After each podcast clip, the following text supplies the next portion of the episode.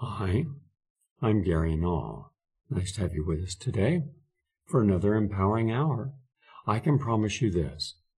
By the end of this hour, you will know information you did not know that can help you live a longer life, make more reasoned and appropriate positive judgments, how to find solutions to our problems across a wide spectrum. For example, if you are a man and you're running into some trouble identifying what does it mean today in this particular time in a woke society that criticizes male masculinity as being toxic no matter what you are as a person. You can be gentle kind thoughtful. You can care about all other genders and but no you're toxic. How do you deal with that? How do you not be toxic if you were? We're going to deal with that. Now there's a lot i don't care for about jordan peterson he denies climate change. Uh, he is uh, he's a person that in areas other than his expertise, like when he's talking about Marxism, I consider him a historical illiterate. But when he talks about human nature, when he talks about the psychology of being, he's one of the brightest minds anywhere. As long as he sticks to that area, so he stuck with that area. And I'm going to share, share that with you.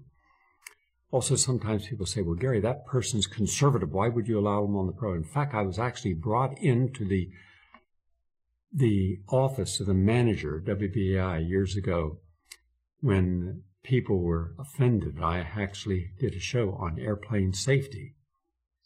And the person who wrote the book on it, who I had as a guest, was conservative. You can't do that. Yeah, I can, and I will do it.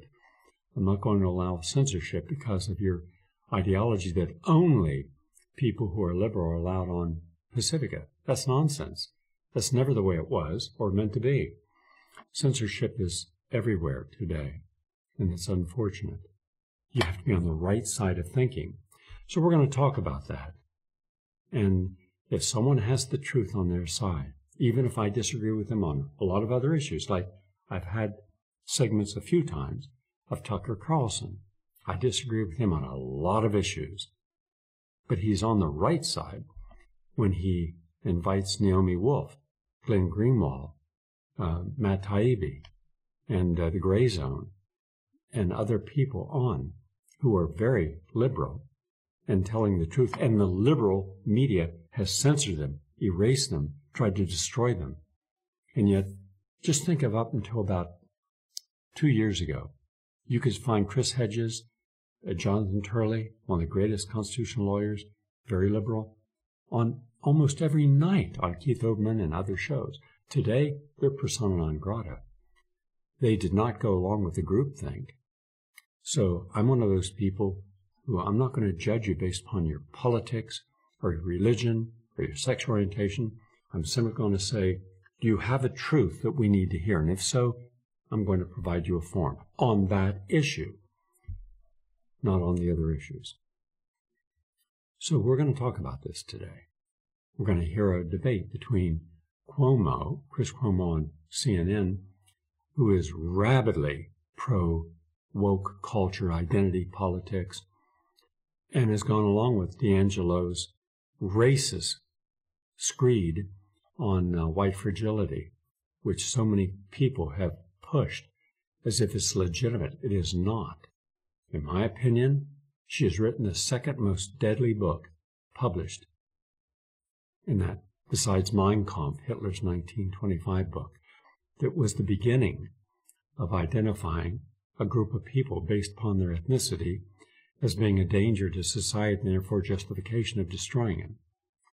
And right now, that's happening in schools. They say, oh, we don't teach this in classes. In Virginia, we don't teach it. So we go up on the Department of Education for Virginia, and there it is in class after class after class, and book after book after book. So it's spawning all this, and they're lying about it. He's one of them. And I just consider he and all the other people on CNN as the problem. I've invited them to debate me. I'd like to debate them on these issues. So the new anti-fascism is pro-fascist. The new anti-racism is the new racism.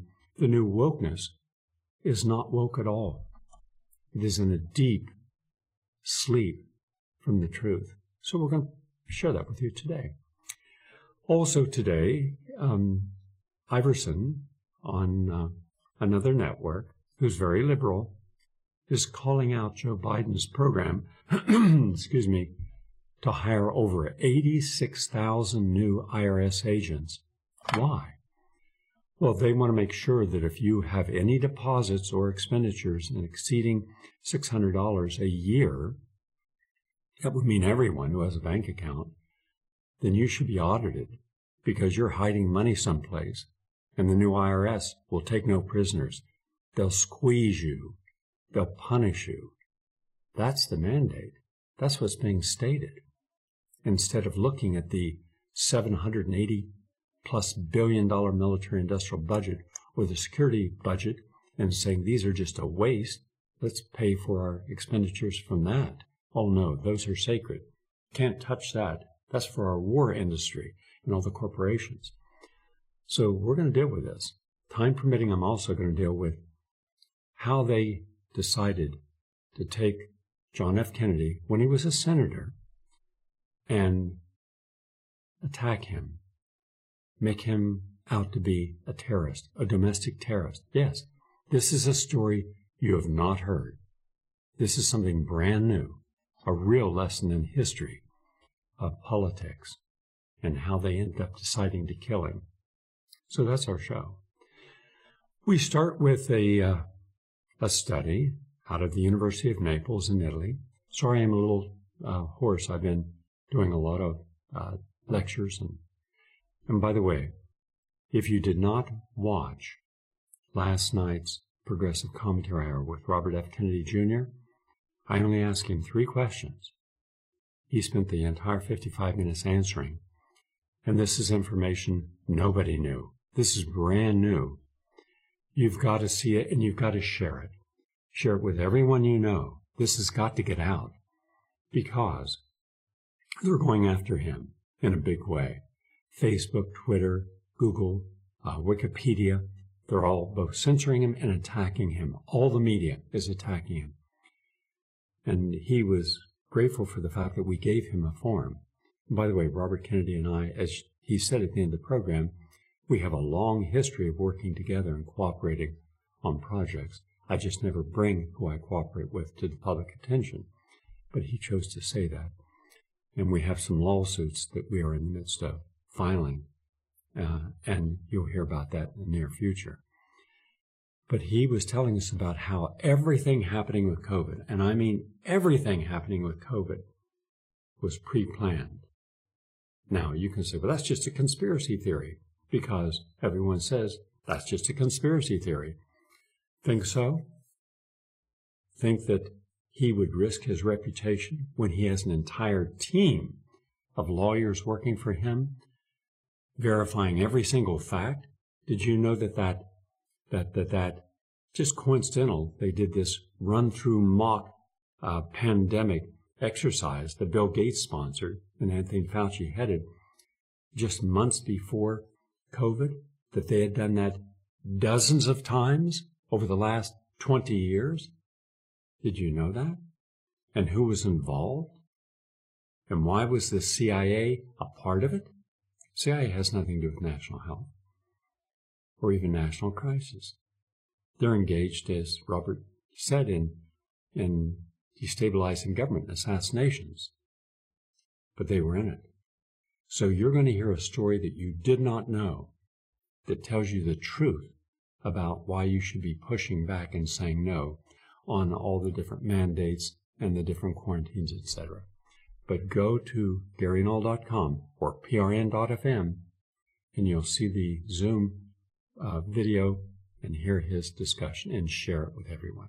Anyhow, so we have this study out of Italy, and uh, they did a double blind study, by the way, and it was published in Biomedicine and Pharmacotherapy, and it shows that people with uh, with moderate to severe joint pain and neuropathic pain and muscle pain were able to find substantial relief with 800 milligrams of alpha lipoic acid a day, or a placebo. The placebo did not relieve the pain, but alpha lipoic acid does. Now, alpha lipoic acid just happens to be one of those wonderful nutrients because it's one of the few nutrients that works inside the cells an antioxidant to trap free radicals and works outside the cells. Now, just to give you an idea, let's just say that I go out for a workout, which I did earlier this morning, and I put in some hard work as I'm training for the state championships coming up in about three weeks. And I finished. Now, I've created a lot of free radicals because just breathing that the inhale of oxygen and the exhale of carbon dioxide, that gap in between the one and the other creates oxidative stress. The oxidative stress from normal living creates free radicals. Free radicals create inflammation and they start to create other inflammatory agents, tumor necrosis factor alpha and uh, the interferons. Well, that then starts to create pain. And with pain comes swelling. And the lactic acid starts to build up in the muscles, and that creates additional pain. And then you can end up having it so severe you can have a cytokine storm. And that's what happens at the end stage of COVID, in the lungs in particular. It's not the virus at that point that's killing you, it's the inflammatory and bacterial uh, oxygen factors of the high level of oxidative stress. And you literally uh, have your lungs no longer able to create oxygen. So, alpha lipoic acid works inside the cell, trapping the free radicals, and outside the cell, and it loops around the body many, many times. And if you take vitamin C and vitamin E with alpha lipoic acid, you get more loops throughout the body. So vitamin C attaches to a free radical neutralizes it.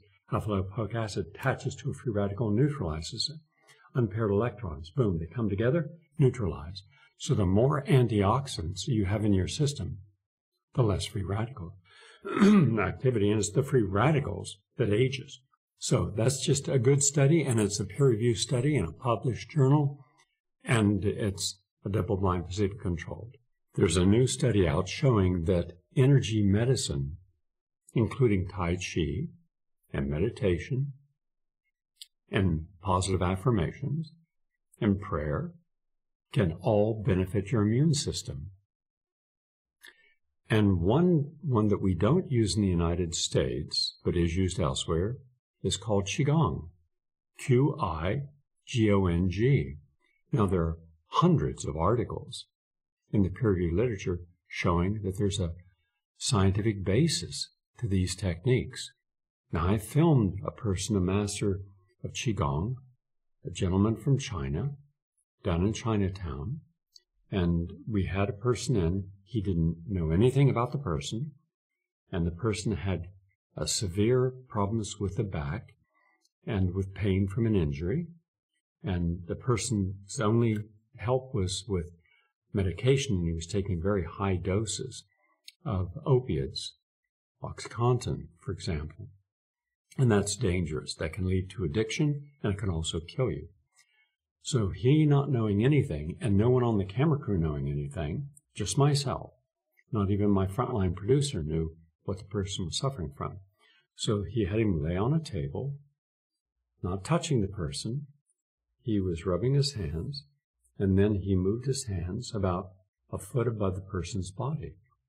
And what was interesting is suddenly um, Michael said, uh, I feel heat, a lot of heat, like something's burning my back. And he kept his hands just in one space the Qigong master. And that's exactly where the problem was. And this went on for about five minutes. Now, he can do this anywhere in the body. If you have a problem, it can rebalance the energy and lead to healing. Now, this is commonly used all over the Orient, not here. I just wanted to add that into your, to the quivers that you can use in your, uh, let's say, therapeutic uh, modalities. Qigong, Q-I, G-O-N-G, and uh, it will help if you get the right person, someone who's experienced and someone who's done it. And so just one more type of uh, energy healing that's out there. Also, a study from McMaster's University, which is on, in Ontario, talks about stress and Crohn's disease flare ups.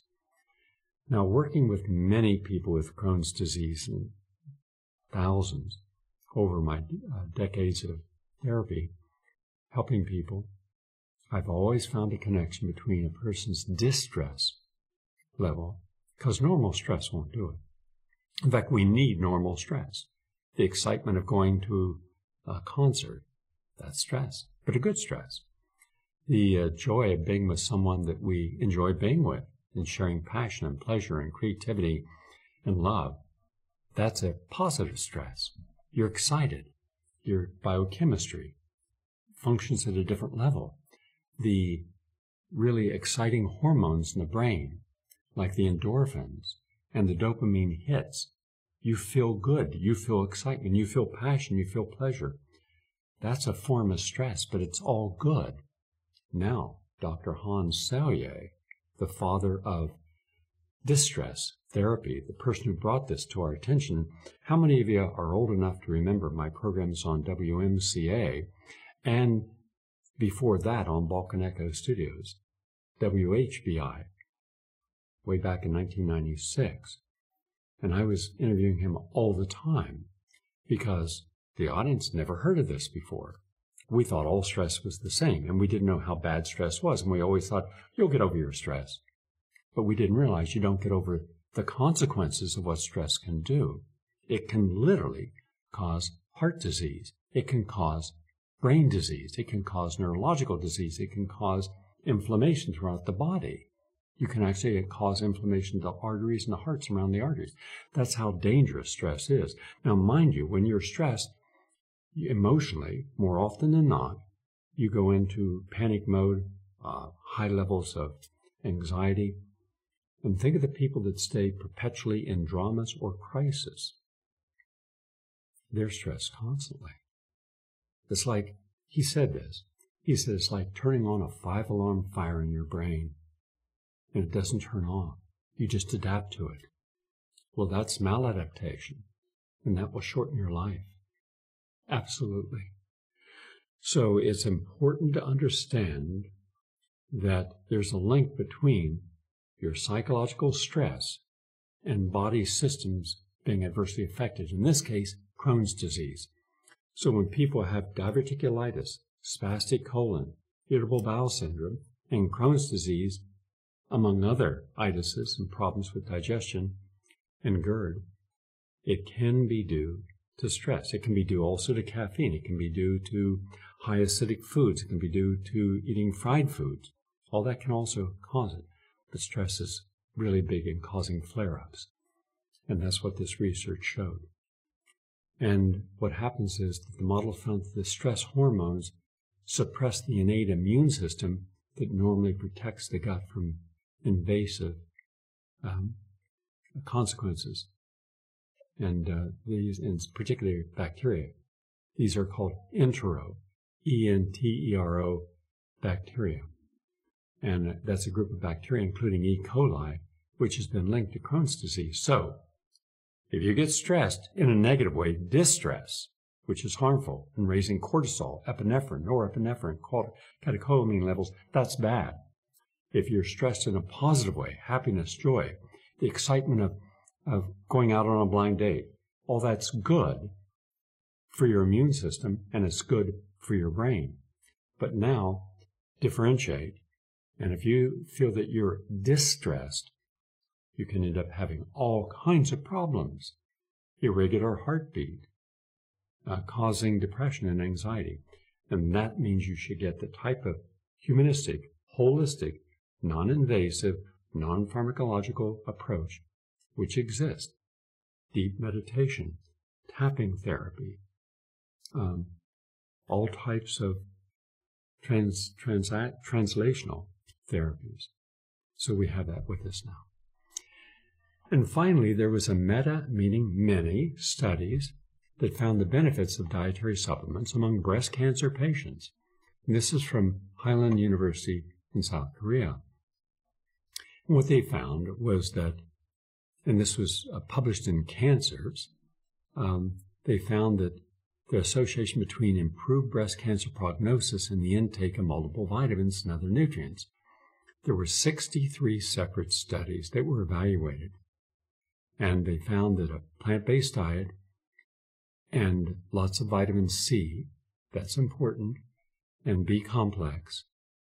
And I would add in there, very important, your cruciferous vegetables, indole 3 carbinol, carbinol, definitely every day, and alpha lipoic acid also, uh, and modified citrus pectin, very important for breast cancer prevention or treatment, and uh, lots of broccoli and broccoli sprouts.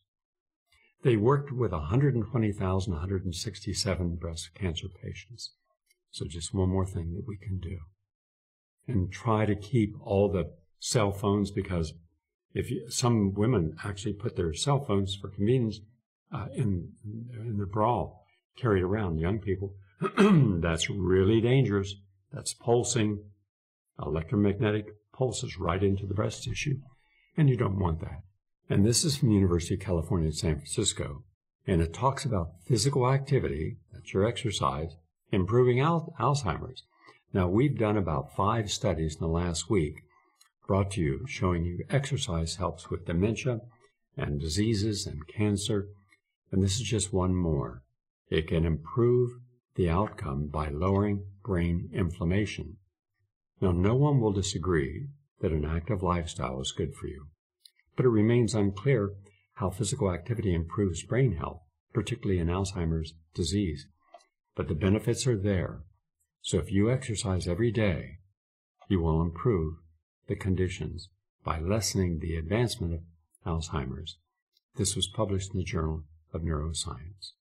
Oh, and by the way, every year I go twice a year for my cardiovascular stress test. I've done this for decades. And they put you on a treadmill and they stress you, and then they take uh, take readings.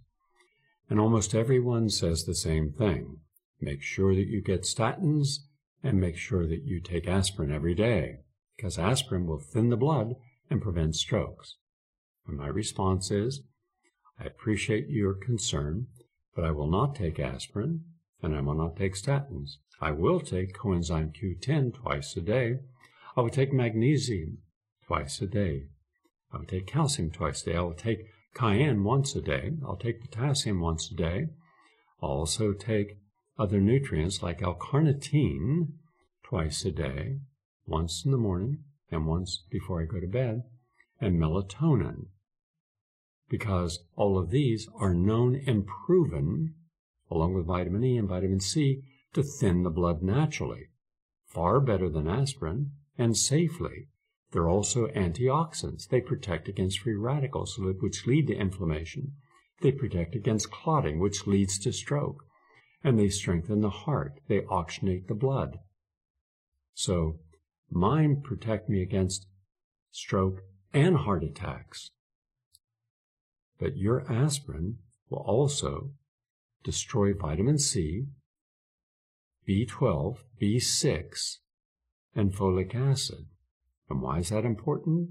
Because if you read your nutritional biochemistry journals, you would know that that set of nutrients, B12, B6, vitamin C, and folic acid, suppress the, uh, the very, very deadly um, anti or pro-inflammatory measure within the body. And that's important. We have C-reactive protein, we have homocysteine, and we have fibrinogen. Well, it is it is the combination of those three, when they're elevated, that can lead to heart attacks and strokes, even cancer, as much as a two or three hundred degree. You start getting your homocysteine up around let's say 14, 15, 16 in a measurement, that's, that's a red flag. And yet it's silent. You can't feel it. You can't see it. These are hormones in the body. So you take an aspirin, you may have reduced somewhat your chance of a stroke. You've increased your risk of a heart attack. This is the insanity of orthodox medicine and cardiology. But here's the latest. This is from the University of Freiburg in Germany. aspirin is linked with an increased risk of heart failure. Yes. Aspirin in this study is associated with a 26% raised risk of heart failure in people with at least one predisposing factor for the condition. That's the finding of a study published today in the Journal of the European Society of Cardiology. This is the first study to report that among individuals with at least one risk factor for heart failure, those taking aspirin were more likely to subsequently develop the condition than those not using the medication. So, all right, that's important. Oh, and by the way, University of Nottingham showed that a plant-derived antiviral drug is effective at blocking highly infectious SARS-2 Delta variant, and that's good news. And uh, so we're interested in everything that can work, every drug that can work. And the study showed that a novel, natural antiviral drug, and that drug uh, was able to block uh, viruses, including the SARS group, and it's called TG. That is, let me spell it for you T H A P S I G A R G I N. All right? T H A P S I G A R G I N, or short for TG, and it was recently discovered by the same group of scientists to block other viruses, including the original SARS-2. It was just as effective at treating all the new newer SARS variants, including the Delta variant. So that's good news. And, and that can just be one more thing that we can use. I'm Gary Null. That's the latest in health and healing broadcasting through our studios in New York City, where I'm in my home, an animal sanctuary where we rescue and save animals that have been abused neglected, and then get them back to health and happiness and joy and trust, and then find them a loving home for life. And I've been doing this my entire adult life, saved over 5,000 animals. And, uh, and it's just a wonderful way to start the day, being able to bond with creatures, sentient creatures that have a soul, and uh, to know that this is going to be a good day. And I'm just suggesting that all of you each day look for something that is meaningful. But what I want to do, so I don't, I'm only going to give you a part of this because we're going to go from this into the clip because I definitely want to have these other audio video clips shared with you today. But this is about um, this is about how they decided that John F. Kennedy was not someone that they trusted, could rely upon, and therefore was to be uh, negated. Uh, what was it? Um, Charlie Sheen in Apocalypse Now used a, a set of euphemism about terminate with extreme prejudice instead of assassination, a new word, new term. Well, in 1954, John F. Kennedy stood up on the Senate floor to challenge the Eisenhower administration's support for the doomed French imperial war in Vietnam, foreseeing that this would be a short-lived war. He said no, it would not be a short-lived war. In July 1957, John F. Kennedy once more took a strong stance, anti-war stance, against French colonialism, this time uh, France's bloody war against Algeria and the independence the Algerian people were trying to seek from France. And boy, the French engaged in every type of dirty trick and war crime and crimes against humanity against the people of Algeria.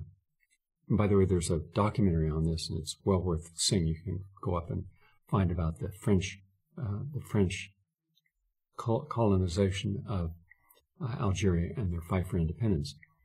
And again, Eisenhower was found in his administration on the wrong side of history. He was wrong on this. And rising on the Senate floor two days before America's own Independence Day, Robert uh, John F. Kennedy declared the most powerful single force in the world today is neither communism nor capitalism, nor is it the uh, hydrogen bomb, nor the guided missiles.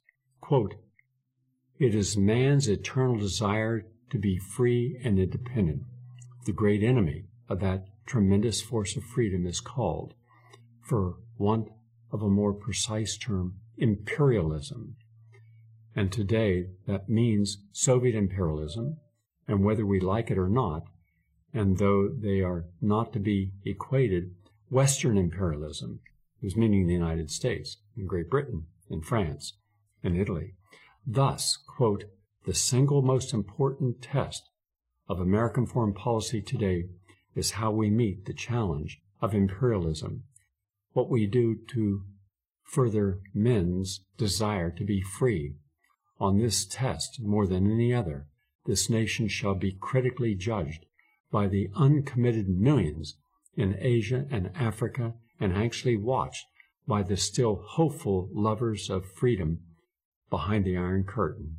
If we fail to meet the challenge of either Soviet or Western imperialism, then no amount of foreign aid, no aggrandizement of armaments, no new pacts or doctrines or high-level conferences can prevent further setbacks to our course and to our security.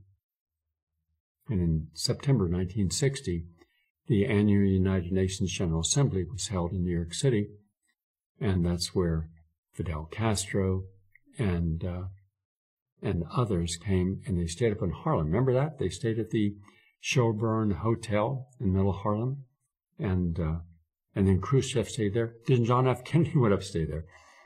So this is just the beginning of a long article, and it's posted on PRN.fm.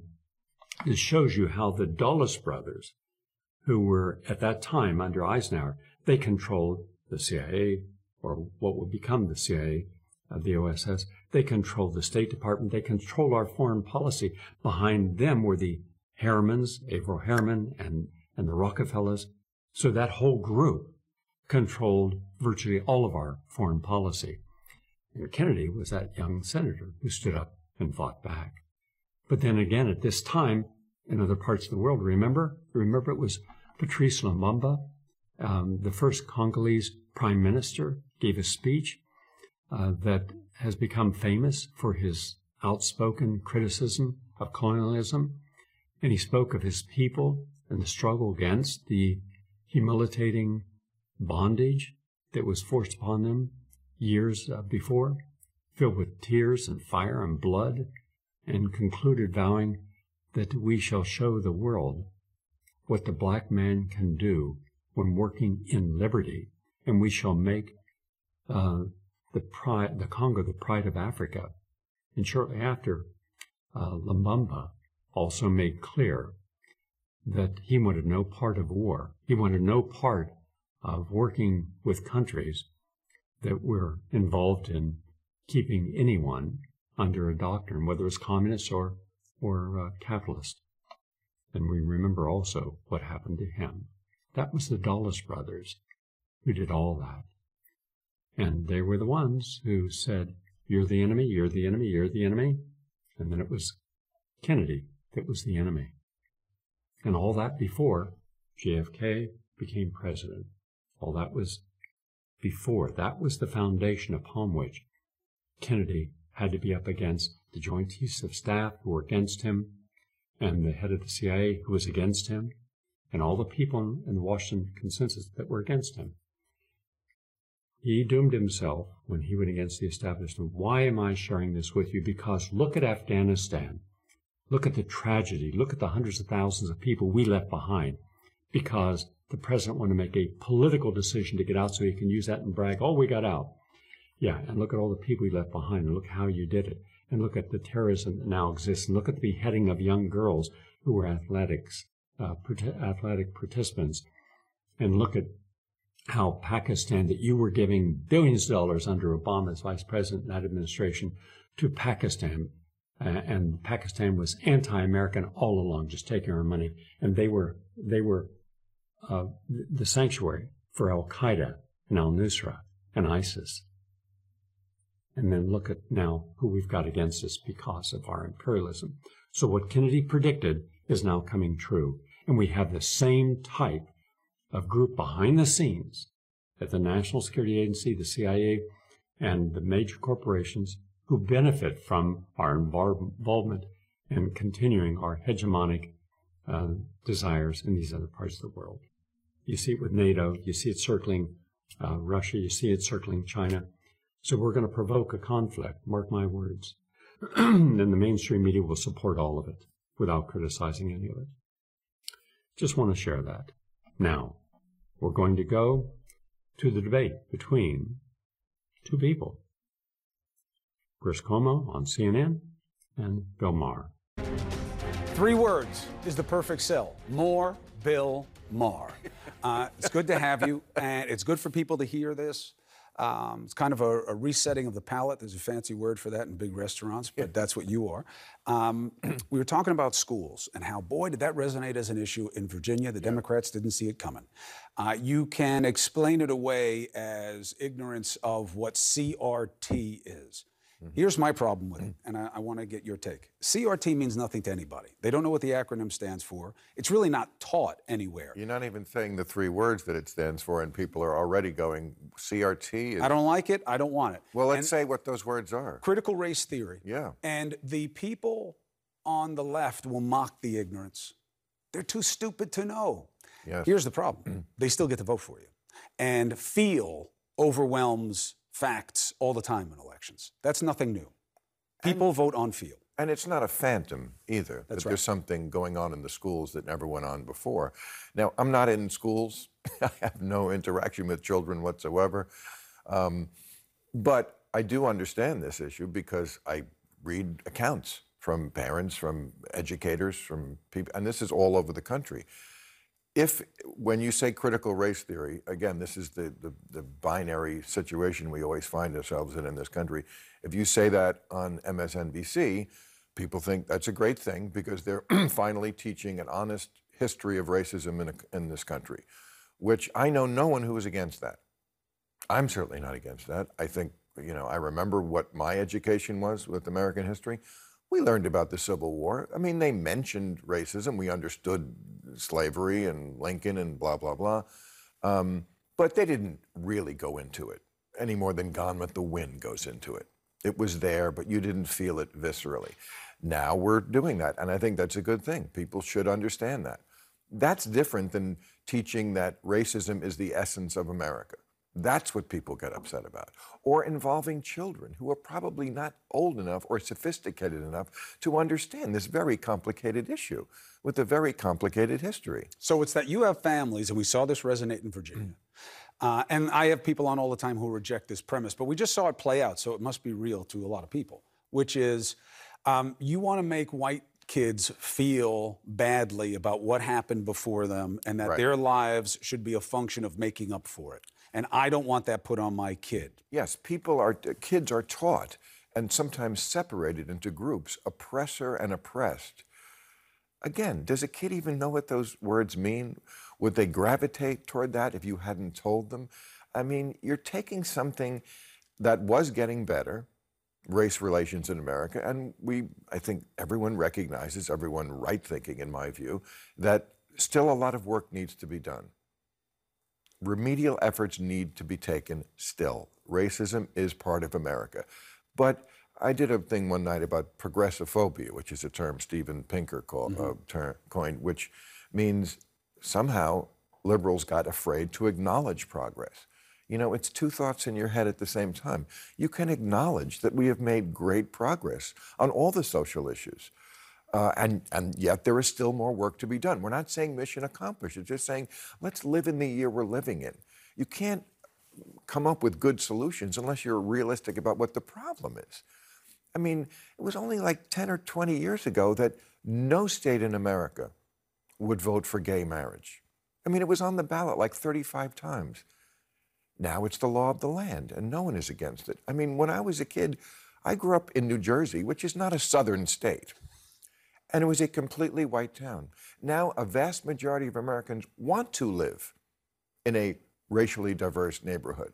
That is a sea change just in my lifetime. Again, not mission accomplished, but can we just acknowledge how far we've come and where we are right now? Hmm. And the pushback becomes, well, it's just the truth. We're just telling them the truth. Is that racism continues? It's systemic. It's I in everything acknowledged that. around us.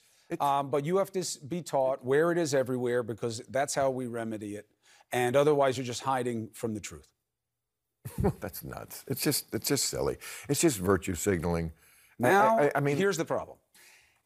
You say that all the time. Why aren't you concerned that whether it's HBO or whoever owns them in that minute, or your audience or some group comes and says, Maher's said too much. He's got to go. Why aren't you afraid of I do it every week. When I mean, I take the show Friday. That's goes on- called Tuesday. Yes, I, exactly. A Friday night and Saturday. Some people who haven't seen the show yet say to me, "How'd the show go?" I always say, "If I haven't been canceled today, it went fantastic. Then it was a giant success." Of course, but you they- don't change. They no, they come after me every week for something. I mean, both sides, which I think is great. Maybe that's what saves you. I that you have the- both sides coming after you. You know, and that's fairly new because not because I changed. My politics have not changed. I'm an old school liberal. It's I mean, we were talking about the race issue. They changed, not me. I was I was the old. We are should be moving toward a colorblind society where we don't see race. That's the old way to look at it. I think that's still the good way to look at it. That's how we win. When it doesn't matter what your race is, the quality of your character, not the color of your skin. That's not wokeism. Wokeism, we have to see it everywhere all the time. Hmm. That's different. I don't know if that makes it better. But I am, for the first time when I'm on the road now, playing to very often a politically mixed audience. That never happened, ever. And I don't think it happens really hardly anywhere else in America. Why? Do you think there's an increasing separation I think between are- real people and the people who are in power over them? I think there's a, a, a lot of old school liberals like me who don't like what's going on on the far of the left. I always keep, I keep saying, when you're doing something that sounds like a, a headline in The Onion, that's when you've gone too far. You know, Land of Lincoln cancels Lincoln. That really happened. You know, they tore down Lincoln. Yeah. Lincoln isn't good enough for them. Seattle, the city council voted to decriminalize crime. This is an onion headline. You know, I saw one very recently. Maybe babies should vote. What I mean about the party of no common sense. New York Uh, City, they took down Thomas Jefferson from in front of City Hall. Yeah. You know, ACLU official um, advocates banning a book. These are onion headlines. And yet, this is where this party is. Or I don't think that's where the party is. It's where the, the faction that gets all the headlines. And again, it goes in the blue bin. And the ac- ac- average voter sees that and attaches it. You know, the, there was a, a I think it was Tommy Tuberville, the, the Republican senator from Alabama, wanted to catch the Democrats, and he put defunding the police up for a vote. It lost in the Senate 99 to nothing. No Democrat voted for it. But if you ask the average person, are the Democrats for defunding the police? Oh, yeah. That's the disconnect that the Democrats really better address. Dave Chappelle and Senator Josh Hawley are two very different men uh, who are in the mix of what I think is the defining concern culturally about how we handle what we don't like. Let's take a break. I want to go through both of them with you and see what you see is the same, different, and if God helps us, there is a solution. I know you're not looking. Interesting discussion, except I see that here is a classical liberal that many of us grew up as being versus the modern liberal who is a corporate liberal who is a a corporate supporter no matter how illiberal the policies supporting racism supporting in the disguise of anti-racism supporting violence supporting supporting everything that destroys a society identity politics. Interesting whether you agree or disagree with any of it we should be having open and honest and civil dialogue and discourse and debate on all the important topics that impact our lives. We, we've been shut out of all that. Now we have massive, massive censorship everywhere where if you don't agree with the consensus, if you're not on board with those in power, then you have no right to a voice anywhere. And that's wrong. Now we're going to go to a clip from Iversen talking about what happens when you intentionally hire 86,000 IRS agents to try to find that you're withholding some money and they want it. Kim, what's on your radar? Well, what's on my radar is this scheme inside of Biden's Build Back Better agenda to beef up IRS tax collection to pay for the much needed social programs. They couldn't find the money anywhere else, apparently. Not in the bloated defense budget, not in savings they could have had from negotiating drug pricing with Big Pharma. Nope. They instead intend to shake down struggling Americans for the cash. Now, some of you might say, no, no, Kim, they're going to target the rich and corporations. Well, think of it this way Remember Biden's 1994 crime bill when he claimed they'd be cleaning up the streets by targeting violent criminals? And the actual result of beefing up law enforcement was mass incarcerations and increased sentencing for nonviolent offenders, which is the real legacy of that bill. So, yeah, probably going to be something like that. So, let's break this down. Last week, the House passed Biden's 1.9 trillion Build Back Better plan, which includes a lot of things that I think are long overdue.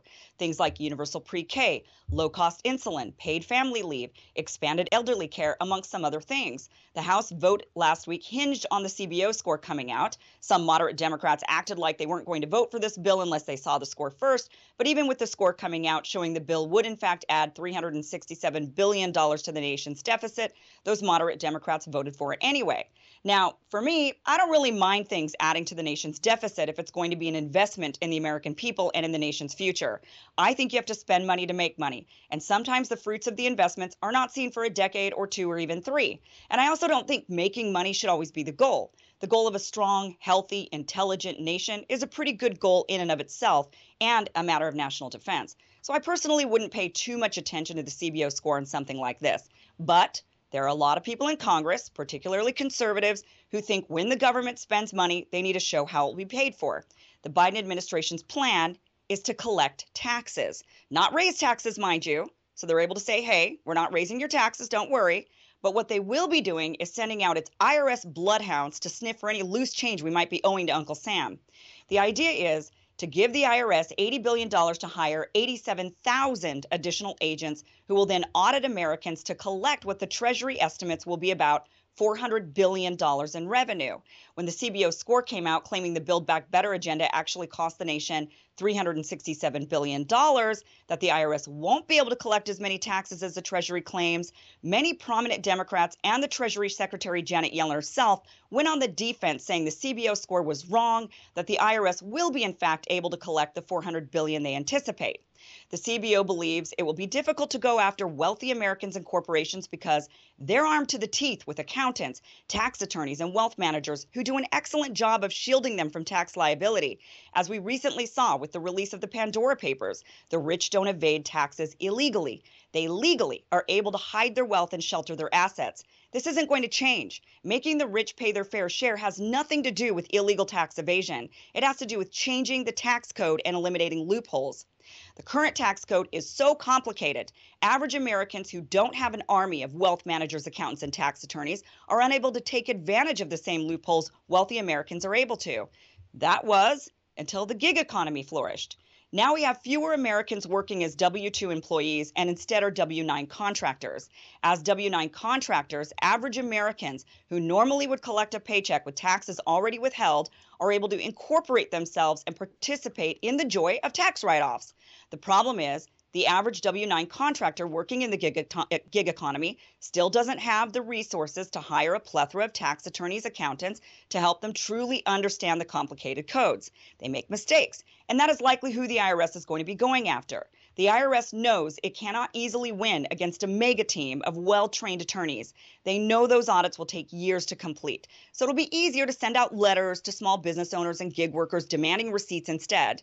An average gig worker doesn't have a team of lawyers to defend them during an audit. So it's easy.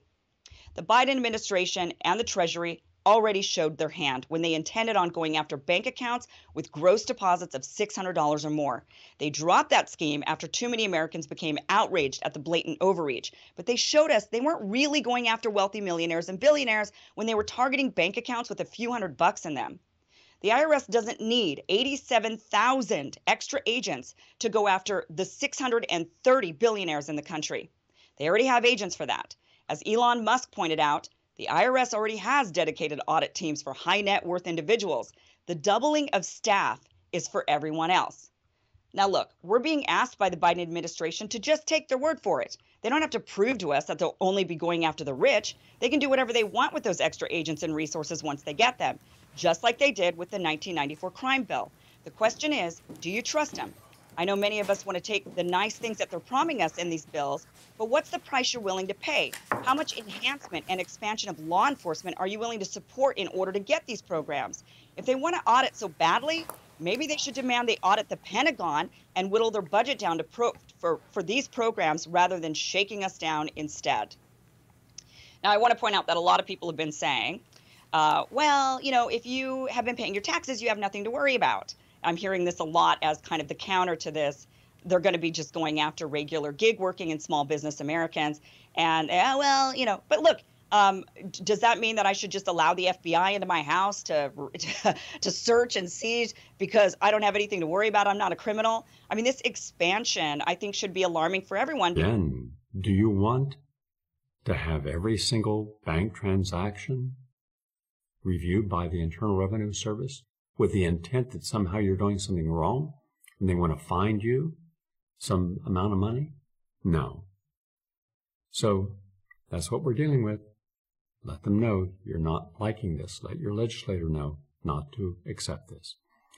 Also, to round out our program today, again, please download and share with everyone that interview with Robert Kennedy Jr. about looking into the truth about Anthony Fauci. If you read the book and it's got over a thousand footnotes and references, and it's been vetted, and his publisher is my publisher. I have my own imprint with Skyhorse. Uh, they are meticulous in checking all the facts, especially something this controversial. Because if he was misspoken about any of the people he's naming, and he names all these people, they'd sue him into oblivion. But no one's going to sue him. No one. Because uh, he's telling the truth, and truth is his own defense. So watch the video, share it with everyone. Now, also, the vaccine adverse event reporting system data, the government's own figures, reveals 50 times, 50 times more ectopic pregnancies following the vaccines, the COVID vaccines, uh, than all other vaccines for the past 30 years combined. And yet, they excluded pregnant women from the study on the vaccines, but now are telling vaccinated uh, women who are pregnant to take the vaccine. Yet this should stop that immediately. This is insane. This violates every every basis of, of ethics. Also, we want to thank Health Impact News for doing some outstanding original reporting. While the latest data dump in the government's vaccine adverse event reporting system showed 2,620 fetal deaths, which are more fetal deaths than are reported following all vaccines for the past 30 years. Uh, that is uh, tracked by the VAERS system um, they're not doing anything to stop it, and that's bad for the uh, that's bad for the pregnant woman not to understand that. Also, finally, there's a massive study revealing editorial bias and nepotism in biomedical journals. This is from the University of Rennes, and they say that that scientific journals are expected to consider research manuscripts dispassionately and without favor. But a study published in the Journal of PLOS Biology reveals that a sub- subset of journals may be exercising considerable bias and favoritism.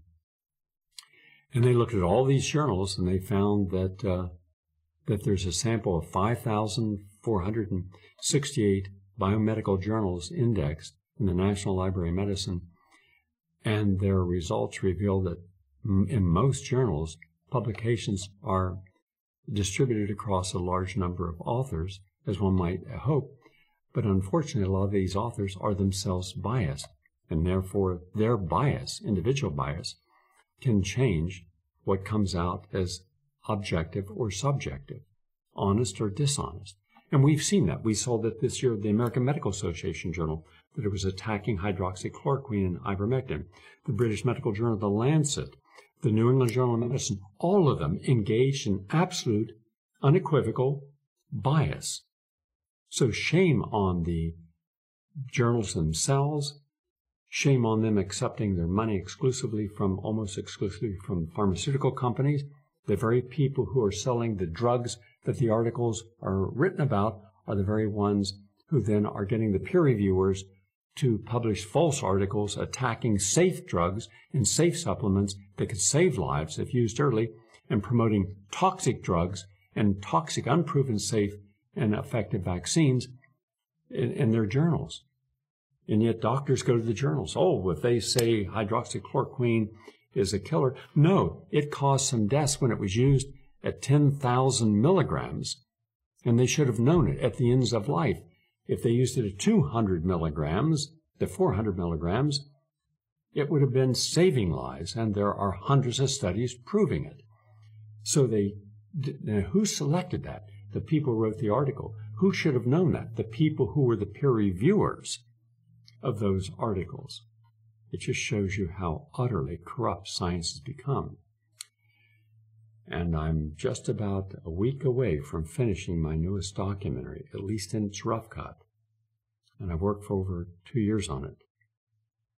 The corruption of science. And it'll go into detail. And I'm just telling you now that even now they're showing the corruption of much of science. That's our program today. Thank you all for watching and listening and sharing. Have a nice day.